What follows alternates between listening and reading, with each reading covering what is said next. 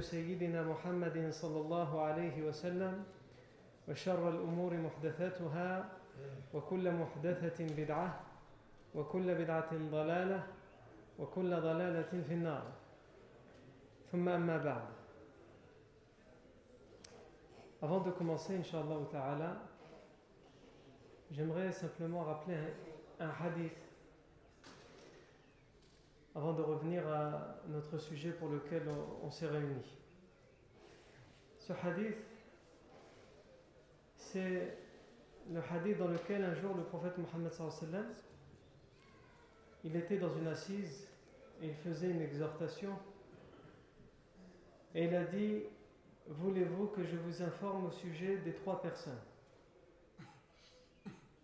Sachant que juste avant, trois personnes sont entrées dans la mosquée. Parmi ces trois personnes, il s'est serré avec les gens pour écouter le prophète Mohammed et écouter son exhortation. La deuxième personne n'a pas osé se mélanger aux gens, il s'est mis un peu à l'écart. Quant à la troisième personne, il est reparti. Le prophète Mohammed a dit Voulez-vous que je vous informe au sujet de trois personnes? En ce qui concerne le premier, il s'est rapproché et Allah l'a rapproché de lui. C'est quelqu'un qui a vu une exhortation. Il a une exhortation et il s'est avancé vers cette exhortation pour l'écouter. Le second, c'est quelqu'un qui s'est mis à l'écart, soit pour tenir le mur, ça partait probablement d'une bonne intention, il avait peur que le mur de la mosquée ne tombe, soit pour euh, toute autre raison. Et le troisième, il s'est détourné et Allah s'est détourné de lui. Ce qui me désole, c'est de voir que notre mosquée ici fait des efforts pour essayer de mettre en place des cours en français pour les francophones et de voir que la majorité des personnes qui se mettent contre les murs pendant ces exhortations sont des jeunes qui sont censés être intéressés par l'exhortation qu'ils pourraient comprendre. Et pire encore, ils se mettent contre le mur et ils tendent les orteils vers la Qibla avec tout le respect qu'ils doivent à la mosquée, la demeure d'Allah Azzawajal et aux paroles qui sont ici prononcées. Pour revenir à notre sujet, nous sommes arrêtés la semaine dernière à Mecca et ses caractéristiques, ses spécificités. La Mecque et ses caractéristiques. Pour résumer, qu'est-ce qu'on a dit? On a posé deux questions. Qu'est-ce que le Coran dit à propos de Mecca? Et qu'est-ce que la Sunna dit à propos de Mecca? Et on ne va pas revenir sur tout ce qu'on a vu, mais on va résumer tous les points, un à un, que nous avons énumérés, qui viennent distinguer la ville de la Mecque par rapport aux autres. La première chose, c'est qu'on a dit à propos de Makkatul Mukarramah, Allah Azza wa a juré dans le Coran par la Mecque. Allah a juré par la Mecque. Il n'a pas juré par une autre ville. Allah Azza wa et le prophète Mohammed quand il parle de la Mecque, il parle de l'enceinte sacrée. C'est-à-dire que c'est une enceinte sacrée.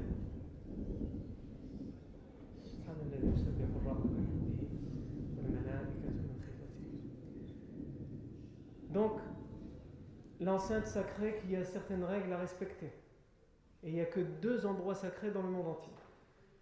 Troisième chose, la sécurité. Allah Azzawajal a fait de Mecca une ville sûre, une ville pleine de sécurité. Quatrième chose, Allah Azzawajal l'a appelé dans le Coran Ummul Qura, la mère des cités, la mère des villes. D'une certaine manière pour dire que c'est la ville la plus importante par rapport aux autres. Cinquième chose, on a dit que dans cette mosquée-là, selon certaines versions, dans la mosquée Al-Haram de Mecca, une prière effectuée, accomplie à Al-Majid Al-Haram est meilleure que 100 000 prières accomplies dans n'importe quelle autre mosquée. Une prière à Al-Majid Al-Haram est meilleur que 100 000 prières accomplies dans n'importe quelle autre mosquée. Autre chose, la mosquée al-Haram fait partie des trois mosquées, des trois seules mosquées pour lesquelles il est permis de voyager exprès pour aller s'y consacrer à l'adoration.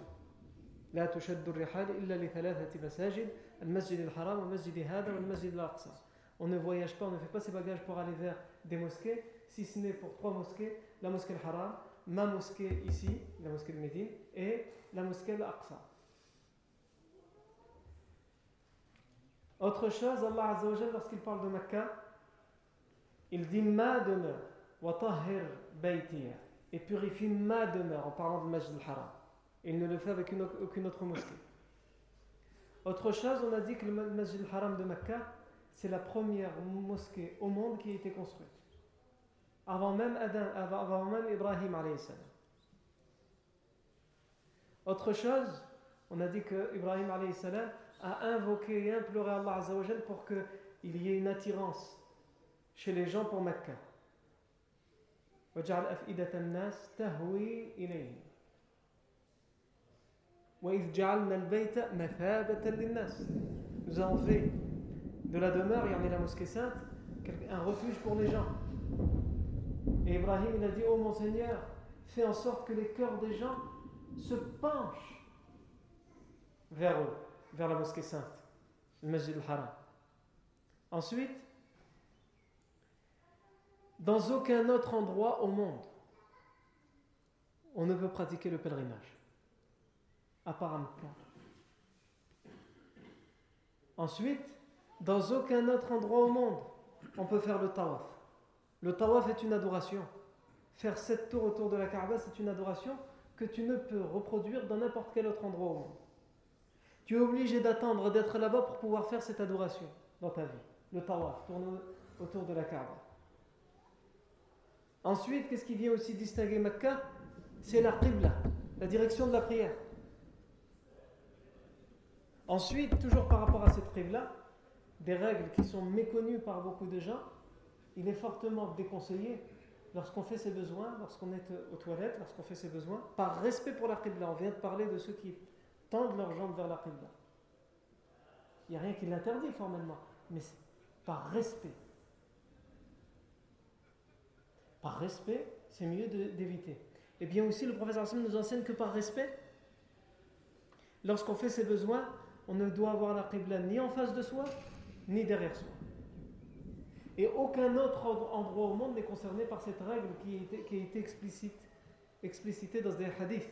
Il n'y a aucun autre hadith qui dit pour tel endroit, quand tu fais tes besoins, fais attention de ne pas l'avoir en face de toi ou derrière toi. Même si tu te trouves, non, on se trouve à des milliers et des milliers de kilomètres, et eh bien même comme ça, lorsqu'on fait ses besoins, on doit faire attention à éviter d'être face à la Kaaba ou de l'avoir derrière soi. Il faut qu'elle soit sur les côtés.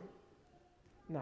Sauf, évidemment, les fuqaha, ils ont donné l'exception, sauf quand les toilettes sont déjà construites et qu'ils ont déjà été orientés vers la qibla que tu ne peux pas faire autrement. Si tu arrives pendant que tu fais tes besoins à te, tourner un peu, tu le fais. Sinon, euh, si c'est problématique de se tourner, c'est pas de ta faute, les toilettes, ils ont été construits comme ça. Mais lorsque tu construis toi-même, tu fais toi-même le plan de ta maison, tu construis ta maison, alors tu dois y penser. Ça doit faire partie des choses que tu penses. Les toilettes, ne jamais les construire de façon à ce que lorsque la personne fait, ses besoins, il a la qibla face à lui ou derrière lui. Et ça, comme on l'a dit, c'est une des choses qui vient distinguer, une des règles qui vient distinguer la ville de la Mecque des autres. Aussi, Mecca, c'est la ville qui a vu naître le prophète Mohammed. Allah il a donné à la Mecque le meilleur et le dernier des prophètes. La Mecque a vu naître le prophète Mohammed et elle a vu grandir le prophète Mohammed. Aussi, la Mecque,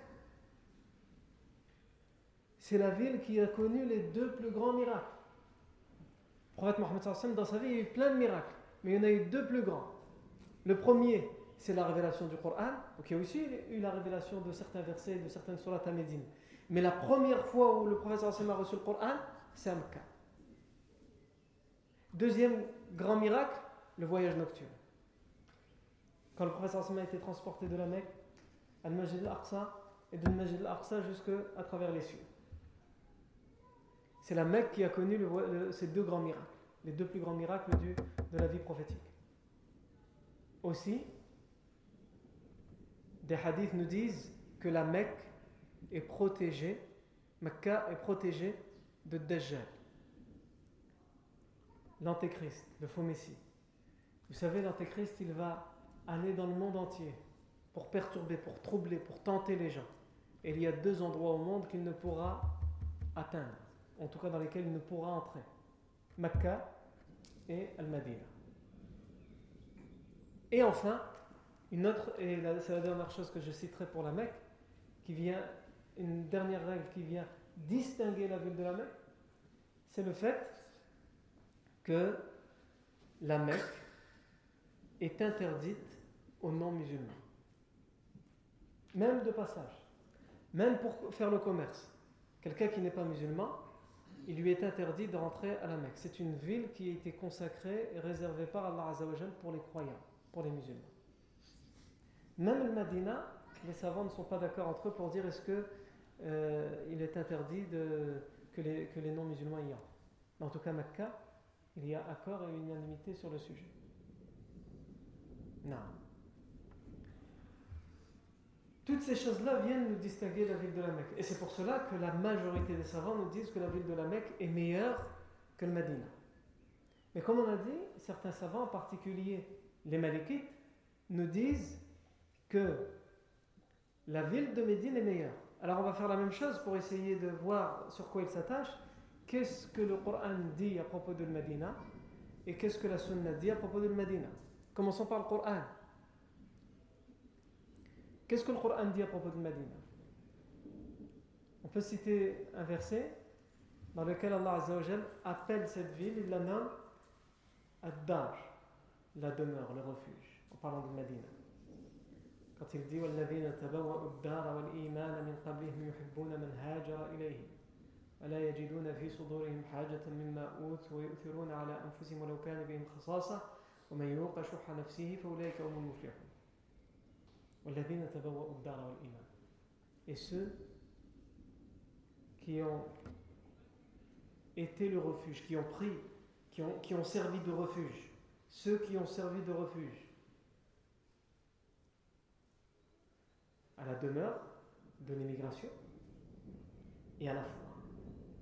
C'est-à-dire les gens de Médine, ils ont ce qu'on appelle la, la demeure, qui a été désignée par Allah pour que les musulmans puissent y trouver refuge. Quand Allah Azzawajal nous parle de Medina pour dire Abdar, c'est pour dire que c'est là-bas que tu trouveras la tranquillité.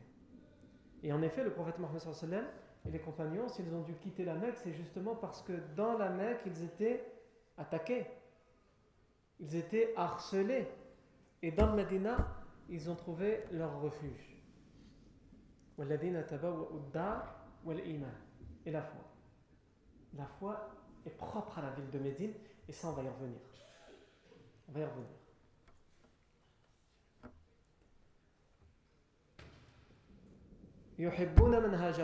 Les gens de Médine, ils aiment ceux qui émigrent vers eux. Mais après la suite du verset, elle parle des gens de Médine. Et ils ne trouvent pas dans leur cœur, ils ne ressentent dans leur cœur aucune rancœur à l'égard de ceux qui ont plus qu'eux parmi les émigrants, parce qu'il y a des gens qui viennent de la Mecque qui sont plus riches qu'eux, et pourtant c'est aux gens de Médine de leur offrir l'hospitalité et de les accueillir chez eux.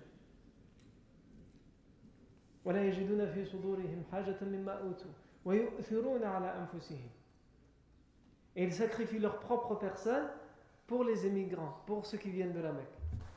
C'est d'abord pour les gens de la Mecque et après ils pensent à eux.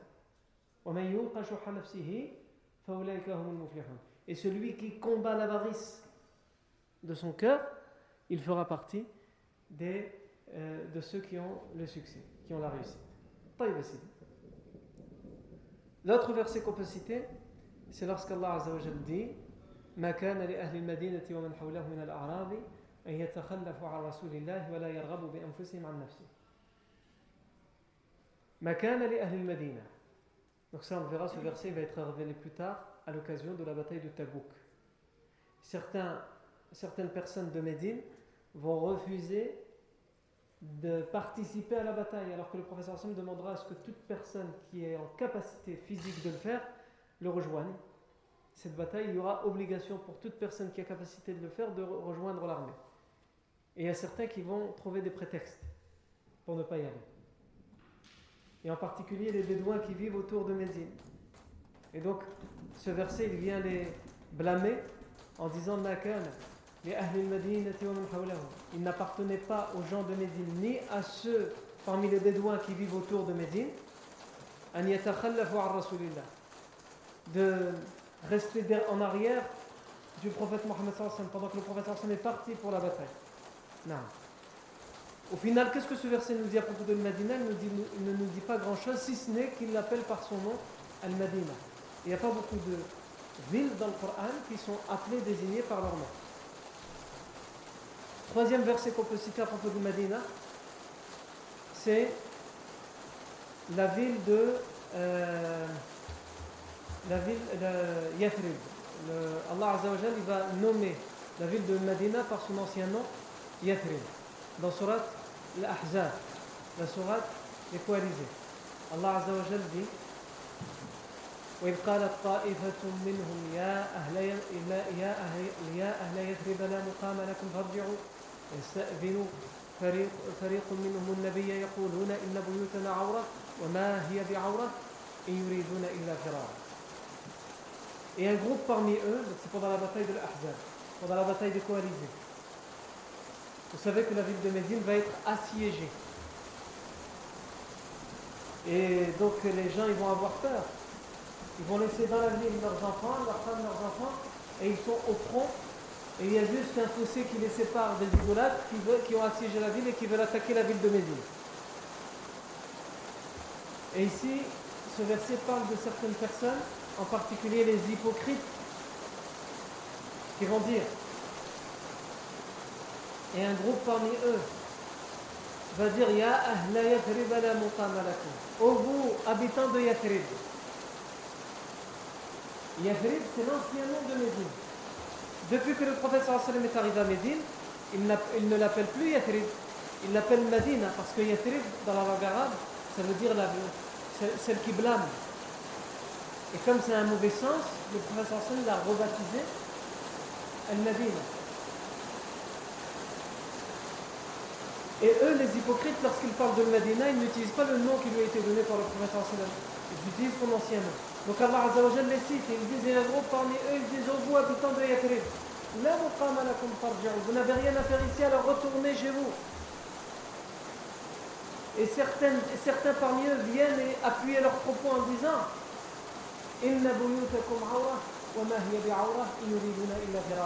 vous avez laissé vos maisons derrière vous sans aucune protection. Et elle n'était pas, leur demeure sans protection, Allah Elle n'était pas sans protection. C'est juste qu'ils voulaient fuir. Ils voulaient juste fuir. Non. Ça, ce sont trois versets qui nous parlent de Médine. Premier verset, il vient distinguer la ville de Médine dans le fait que c'est une demeure et un refuge pour la foi et les croyants. L'autre verset, c'est le fait qu'il désigne cette ville par son nom.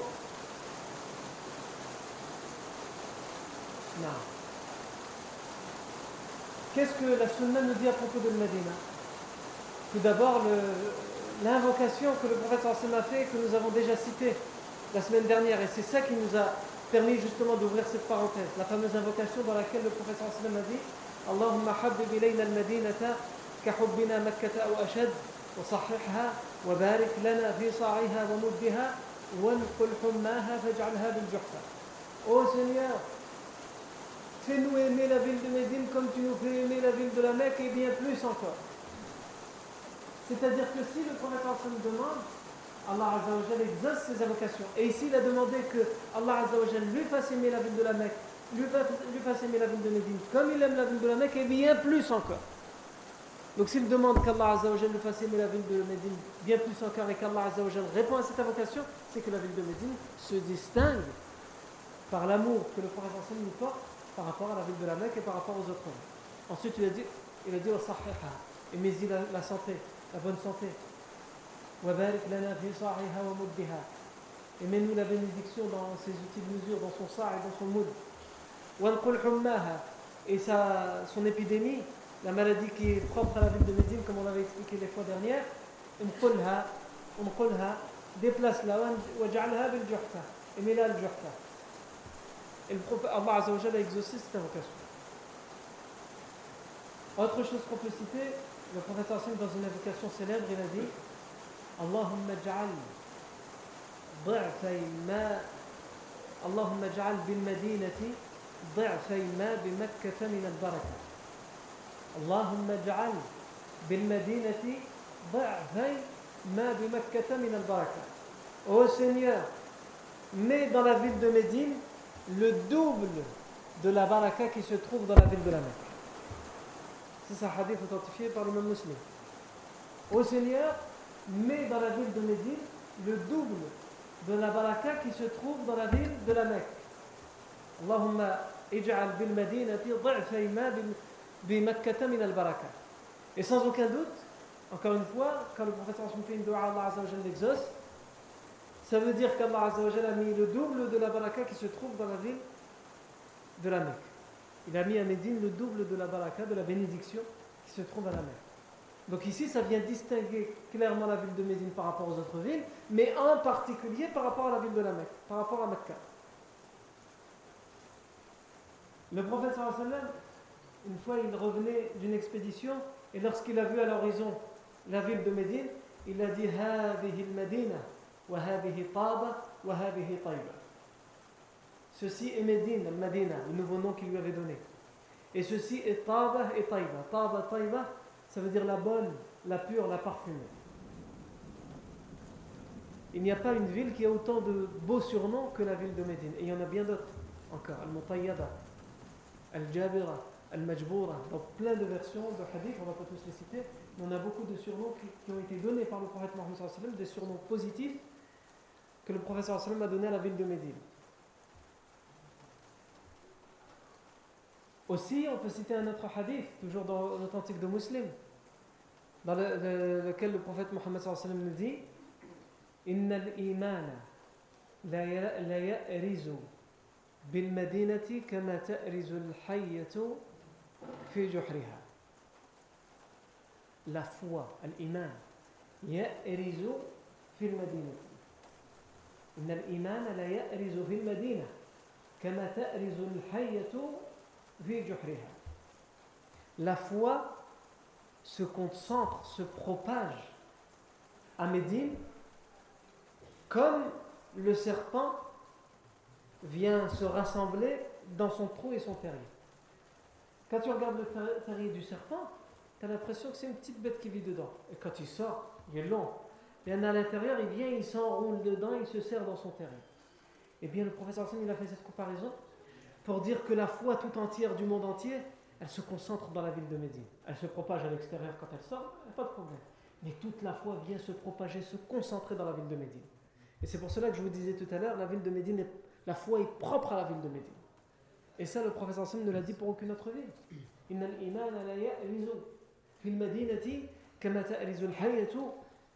Et ce sont les arguments qu'utilisent les Malikites pour dire la ville de Médine est mieux. Donc la semaine dernière, quand on a cité tous les hadiths, tous les versets qui nous parlent du fait que la majorité des savants considèrent la ville de la Mecque comme meilleure, si on s'était arrêté au cours de la semaine dernière, on aurait dit qu'est-ce que tu veux continuer encore? Qu'est-ce que tu veux dire de plus? Mais la ne c'est pas ça, la science, c'est pas ça. La science, c'est de prendre les arguments des uns, les étudier honnêtement, les écouter, les entendre, et écouter les arguments des autres. Et ça, malheureusement, c'est une erreur qu'on fait tout le temps. Je ne dis pas que tout le monde peut avoir l'occasion ou peut avoir le moyen d'aller à chaque fois, pour chaque question qui se pose dans la religion, vérifier tous les arguments des savants qui disent oui, des, savants qui disent non, des savants qui disent peut-être, et après se faire son idée. Non. Ça, c'est pour les étudiants ou pour les, les savants ou pour les imams. Tout le monde n'est pas à même de faire ça. Mais au minimum, ce que tu dois savoir, c'est que même quand tu as pris un avis parce que tu n'as pas les moyens d'aller rechercher par toi-même, tu as confiance en un imam, en, un homme de science, tu lui as posé la question, il t'a donné, tu dois au minimum savoir que même s'il t'a donné cette réponse, avec des arguments qui étaient convaincants, tu ne dois pas nier le fait que peut-être d'autres ont d'autres arguments et qui sont convaincus par notre argument. Non. Et c'est ce qu'on voit ici. Tout ce qu'on vient de citer, cette invocation dans laquelle le professeur Sam dit Fais-nous aimer la ville de, Médine plus que tu nous fais aimer la ville de la Mecque. C'est une preuve flagrante. Mais dans la ville de Médine, le double de la baraka qu'il y a dans la ville de la Mecque. C'est une preuve flagrante. La foi se concentre et se propage à Médine, comme le fait le serpent dans son terrier. C'est aussi un argument convaincant. Donc la personne qui comprend ça, c'est une personne qui va se remplir de modestie. Et qui même lorsqu'il suit l'avis de savant ou l'avis d'un savant, il va faire attention à ne pas condamner les autres avis. Parce qu'il sait que les autres savants peuvent toujours avoir des avis. Et peuvent toujours avoir des preuves et des arguments convaincants. Non. on n'a pas fini. Hein. Attendez. Les malikites ne s'attachent pas qu'à ça. Il y a d'autres choses. Toujours dans l'authentique de Muslim, le prophète Mohammed a dit أمرت بقرية تأكل القرى يقولون يثرب وهي المدينة تنفي الناس كما ينفي الكير خبث الحديد أمرت بقرية Il m'a été ordonné donc par Allah d'aller vers une ville تأكل القرى Allah m'a ordonné de me réfugier, d'aller vers une ville qui mange, qui dévore les autres villes. Allah m'a ordonné de me réfugier dans une ville, en parlant de Medina, qui dévore les autres villes. Ici, Ibn Hajar al-Asqalani, quand il commente et explique ce hadith, il dit Ta'kulu bima'na taghlibu. Taghlibu. Une ville qui est plus forte que les autres. C'est ça, ça veut dire elle mange les autres, c'est-à-dire elle est au-dessus, elle est plus forte que les autres. Donc ça, ça vient distinguer la ville de Médine clairement par rapport à toutes les autres villes.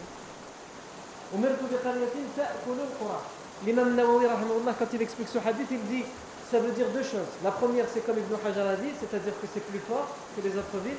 Et la deuxième, ça veut dire qu'elle vient libérer les autres villes. Parce que depuis que la ville de Médine est devenue musulmane, c'est à partir de ce moment-là que toutes les autres villes vont se libérer, vont devenir musulmanes les unes après les autres. Donc elle vient libérer. C'est la première ville qui est devenue musulmane et les autres ne font que suivre. Toujours dans le même hadith, il l'appelle Yathrib, mais elle, c'est pas Yathrib, c'est Médine. C'est le Medina.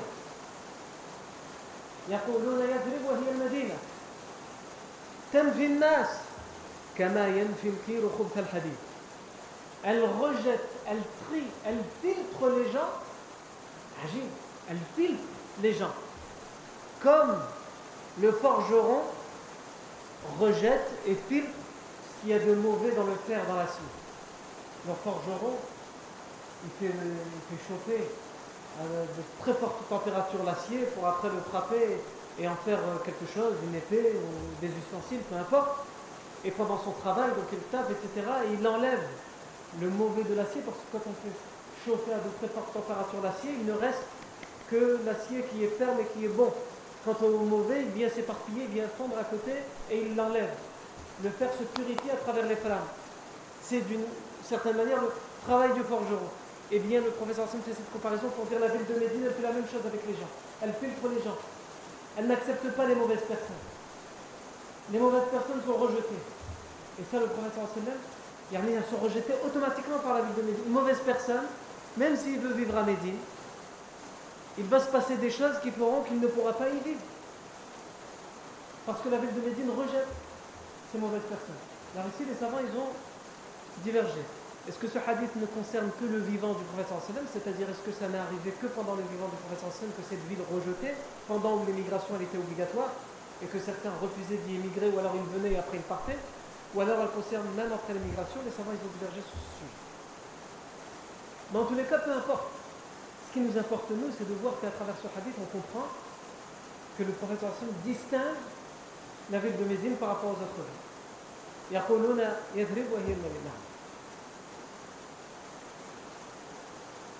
Ensuite, toujours dans le même sens, le prophète sallam a dit.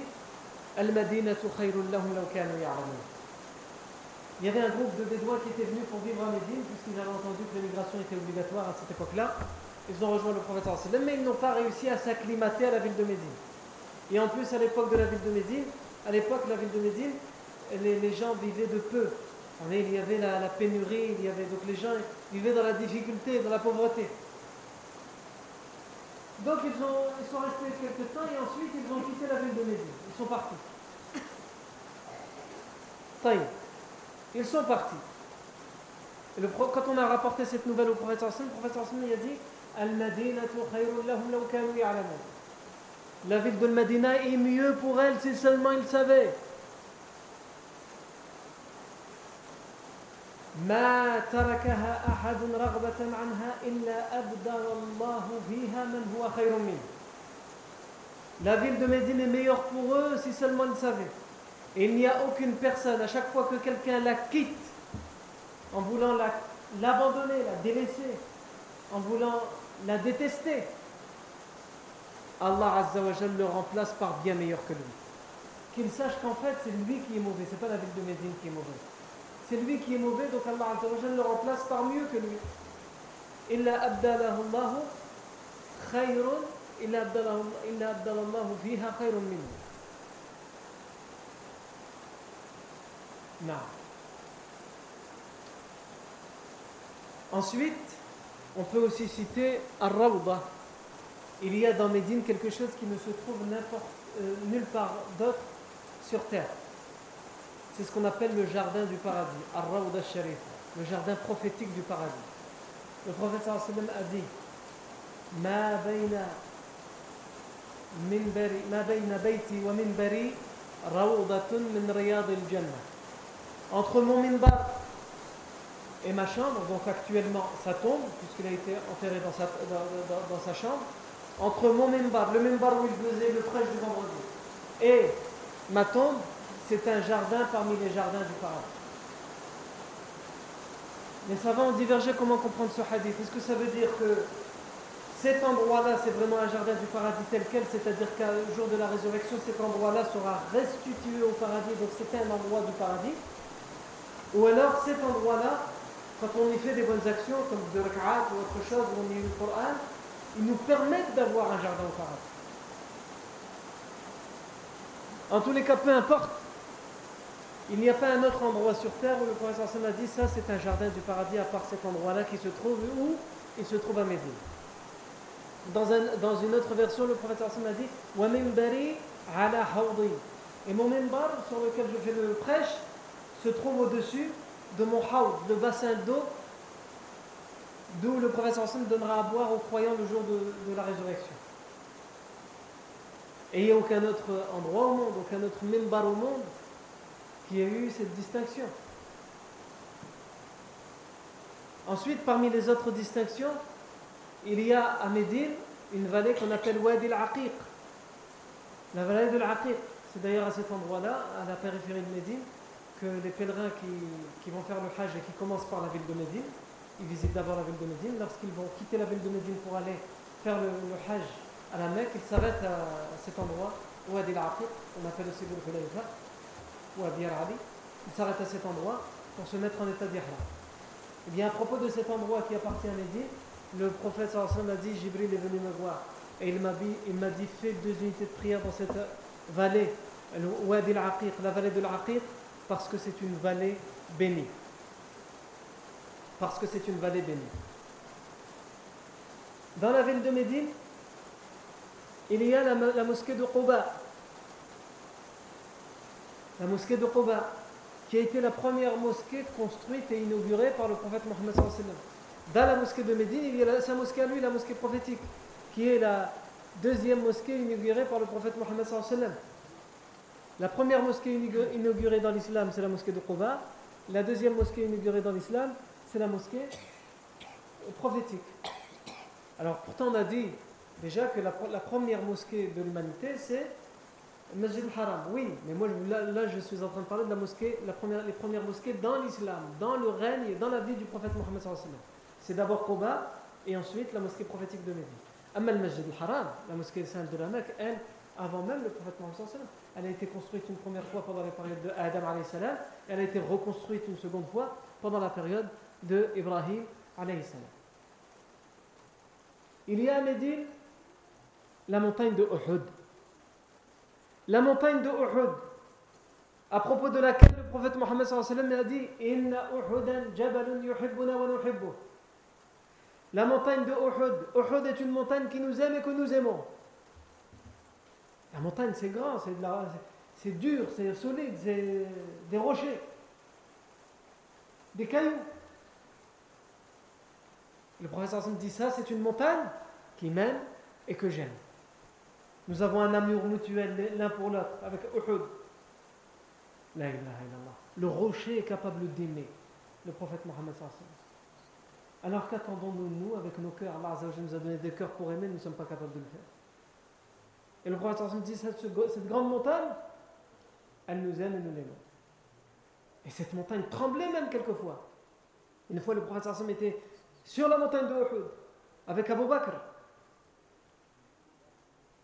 avec euh, Omar ibn al-Khattab, avec Uthman ibn Affan, et la montagne de Uhud s'est mise à trembler. Tremblement de terre sur la montagne de Uhud. Et le prophète s'est adressé à Uhud en lui disant Uthbut Uhud, reste ferme Uhud, arrête de trembler. Il faut rester ferme. Pourquoi?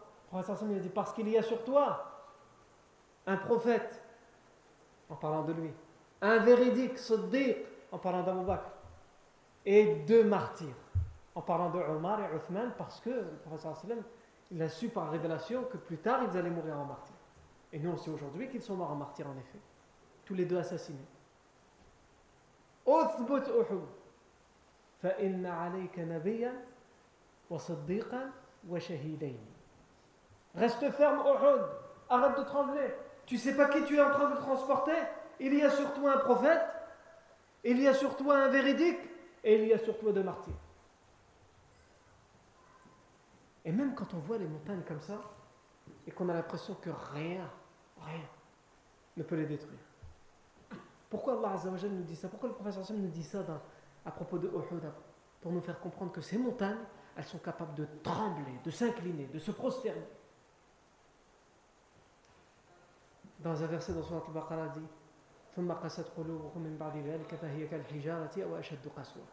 et ensuite vos cœurs, en parlant des Banu Israël, ensuite vos cœurs se sont endurcis, ils sont devenus durs vos cœurs. Et vos cœurs ils sont devenus comme le rocher, comme la pierre. Ou bien plus dur encore que la pierre. En vérité, le, Allah dit ici, vos cœurs sont devenus comme la pierre, ils sont aussi durs que la pierre. Et d'une certaine manière, Allah nous dit non, parce que c'est dire du mal de la pierre. Allah, il a créé la pierre et il sait comment la terre elle peut être douce et tendre malgré sa dureté et sa fermeté. Il dit, non, en vérité, vos cœurs, ils sont bien plus durs que la pierre. Et il vient, il, donne l'argument à Allah pourquoi vos cœurs, ils sont encore plus durs que la pierre. Regardez et vous verrez qu'il y a des pierres qui sont capables de faire jaillir l'eau. Combien de sources d'eau jaillissent et sortent de, des montagnes, des glaciers Pourtant, c'est de la pierre, c'est un rocher, et de l'intérieur, il y a l'eau qui jaillit. La montagne est capable de faire jaillir de l'eau. Alors vos cœurs sont bien plus durs.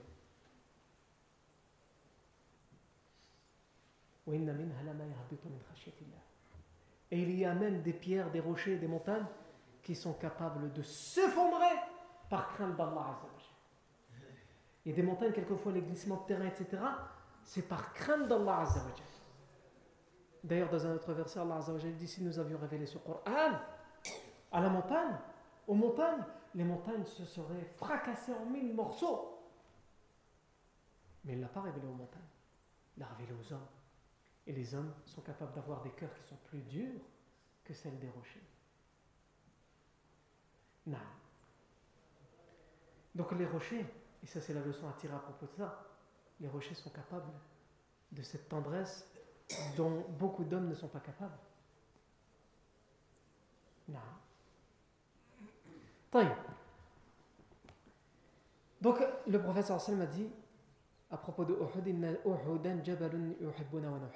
il n'y a pas d'autre montagne connue hein, dans le monde où le professeur Sallam a dit ça à propos d'une montagne. Il a dit des choses qui ressemblent presque à propos de certains autres endroits, comme un, comme un mont, comme un rocher à la Mecque, en disant à chaque fois que je passe à côté, il me passe le salam.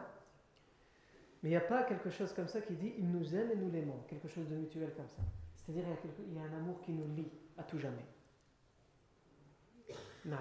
Et aussi, la ville de Médine se distingue par rapport, donc on l'a dit à sa mosquée, et, on l'avait déjà cité, mais c'est un des arguments phares de, de, l'école de pensée des Malikites qui disent, dans le hadith authentique, le professeur Hassan a dit Salatun fi masjidi hada afdalu Une prière dans cette mosquée prophétique de Médine vaut mieux que mille prières dans n'importe quelle autre mosquée. Illa al-masjid al-haram, sauf la mosquée sainte de la Mecque. Le hadith sahih, il dit ça. Ensuite, il y a d'autres versions qui viennent rajouter quelque chose à ce hadith, que la majorité des savants utilisent pour dire que la Mecque est mieux. C'est Illa al-masjid al-haram, fa inna salatan fihi min mi'ati alfi. Sauf à la mosquée sainte de la Mecque, ces versions qui viennent rajouter, où là, la prière est mieux que 100 000 dans n'importe quelle autre mosquée. Mais ici, il y a controverse sur ce rajout, est-ce qu'il est authentique ou pas. La majorité des savants l'ont authentifié et les autres l'ont affaibli. Et les malikites utilisent cette controverse et ils disent il est faible. Donc c'est le premier hadith qui est sahih, il s'arrête sauf la mosquée sainte, c'est-à-dire la, la prière dans la mosquée de Médine est mieux que 1000 prières dans n'importe quelle autre mosquée, sauf la mosquée sainte. La mosquée de Médine c'est toujours mieux, mais pas 1000. Ça, on l'a la semaine dernière. Et enfin, dernière chose, par quoi se distingue la ville de Médine? C'est, on l'avait aussi cité pour la Mecque, c'est le fait qu'on ne peut voyager vers un endroit que vers, vers une mosquée pour aussi consacrer à l'adoration que dans trois. Le Masjid al-Haram, la mosquée prophétique de Médine et le Masjid al-Aqsa. Tout ça vient distinguer la ville de Médine. Maintenant, en ayant dit tout ça, on ne sait plus quoi penser. Alors au final, est-ce que c'est la Mecque qui est mieux? Est-ce que c'est la mosquée sainte de la Mecque qui est mieux? Est-ce que c'est Médine? Est-ce que c'est la mosquée de Médine? Maintenant, on a les preuves, mais on n'a pas encore les arguments, parce qu'il faut, quand on a les preuves, il faut savoir les argumenter et les utiliser. Et là, on va faire ce qu'on appelle la tarjih, c'est-à-dire le fait d'évaluer et de mettre en comparaison les arguments, les preuves des uns et des autres, et les arguments des uns et des autres, pour réussir à tirer une conclusion, qu'est-ce qui est mieux La ville de la Mecque ou la ville de Médine Le Masjid al-Haram ou le Masjid al-Nabawi Et ça, c'est ce qu'on fera la semaine prochaine, bi'inillahi tabaraka wa ta'ala. Barakallahu fikum pour votre attention. Subhanakallahu bihamdik. أشهد أن لا إله إلا أنت نستغفرك ونتوب إليك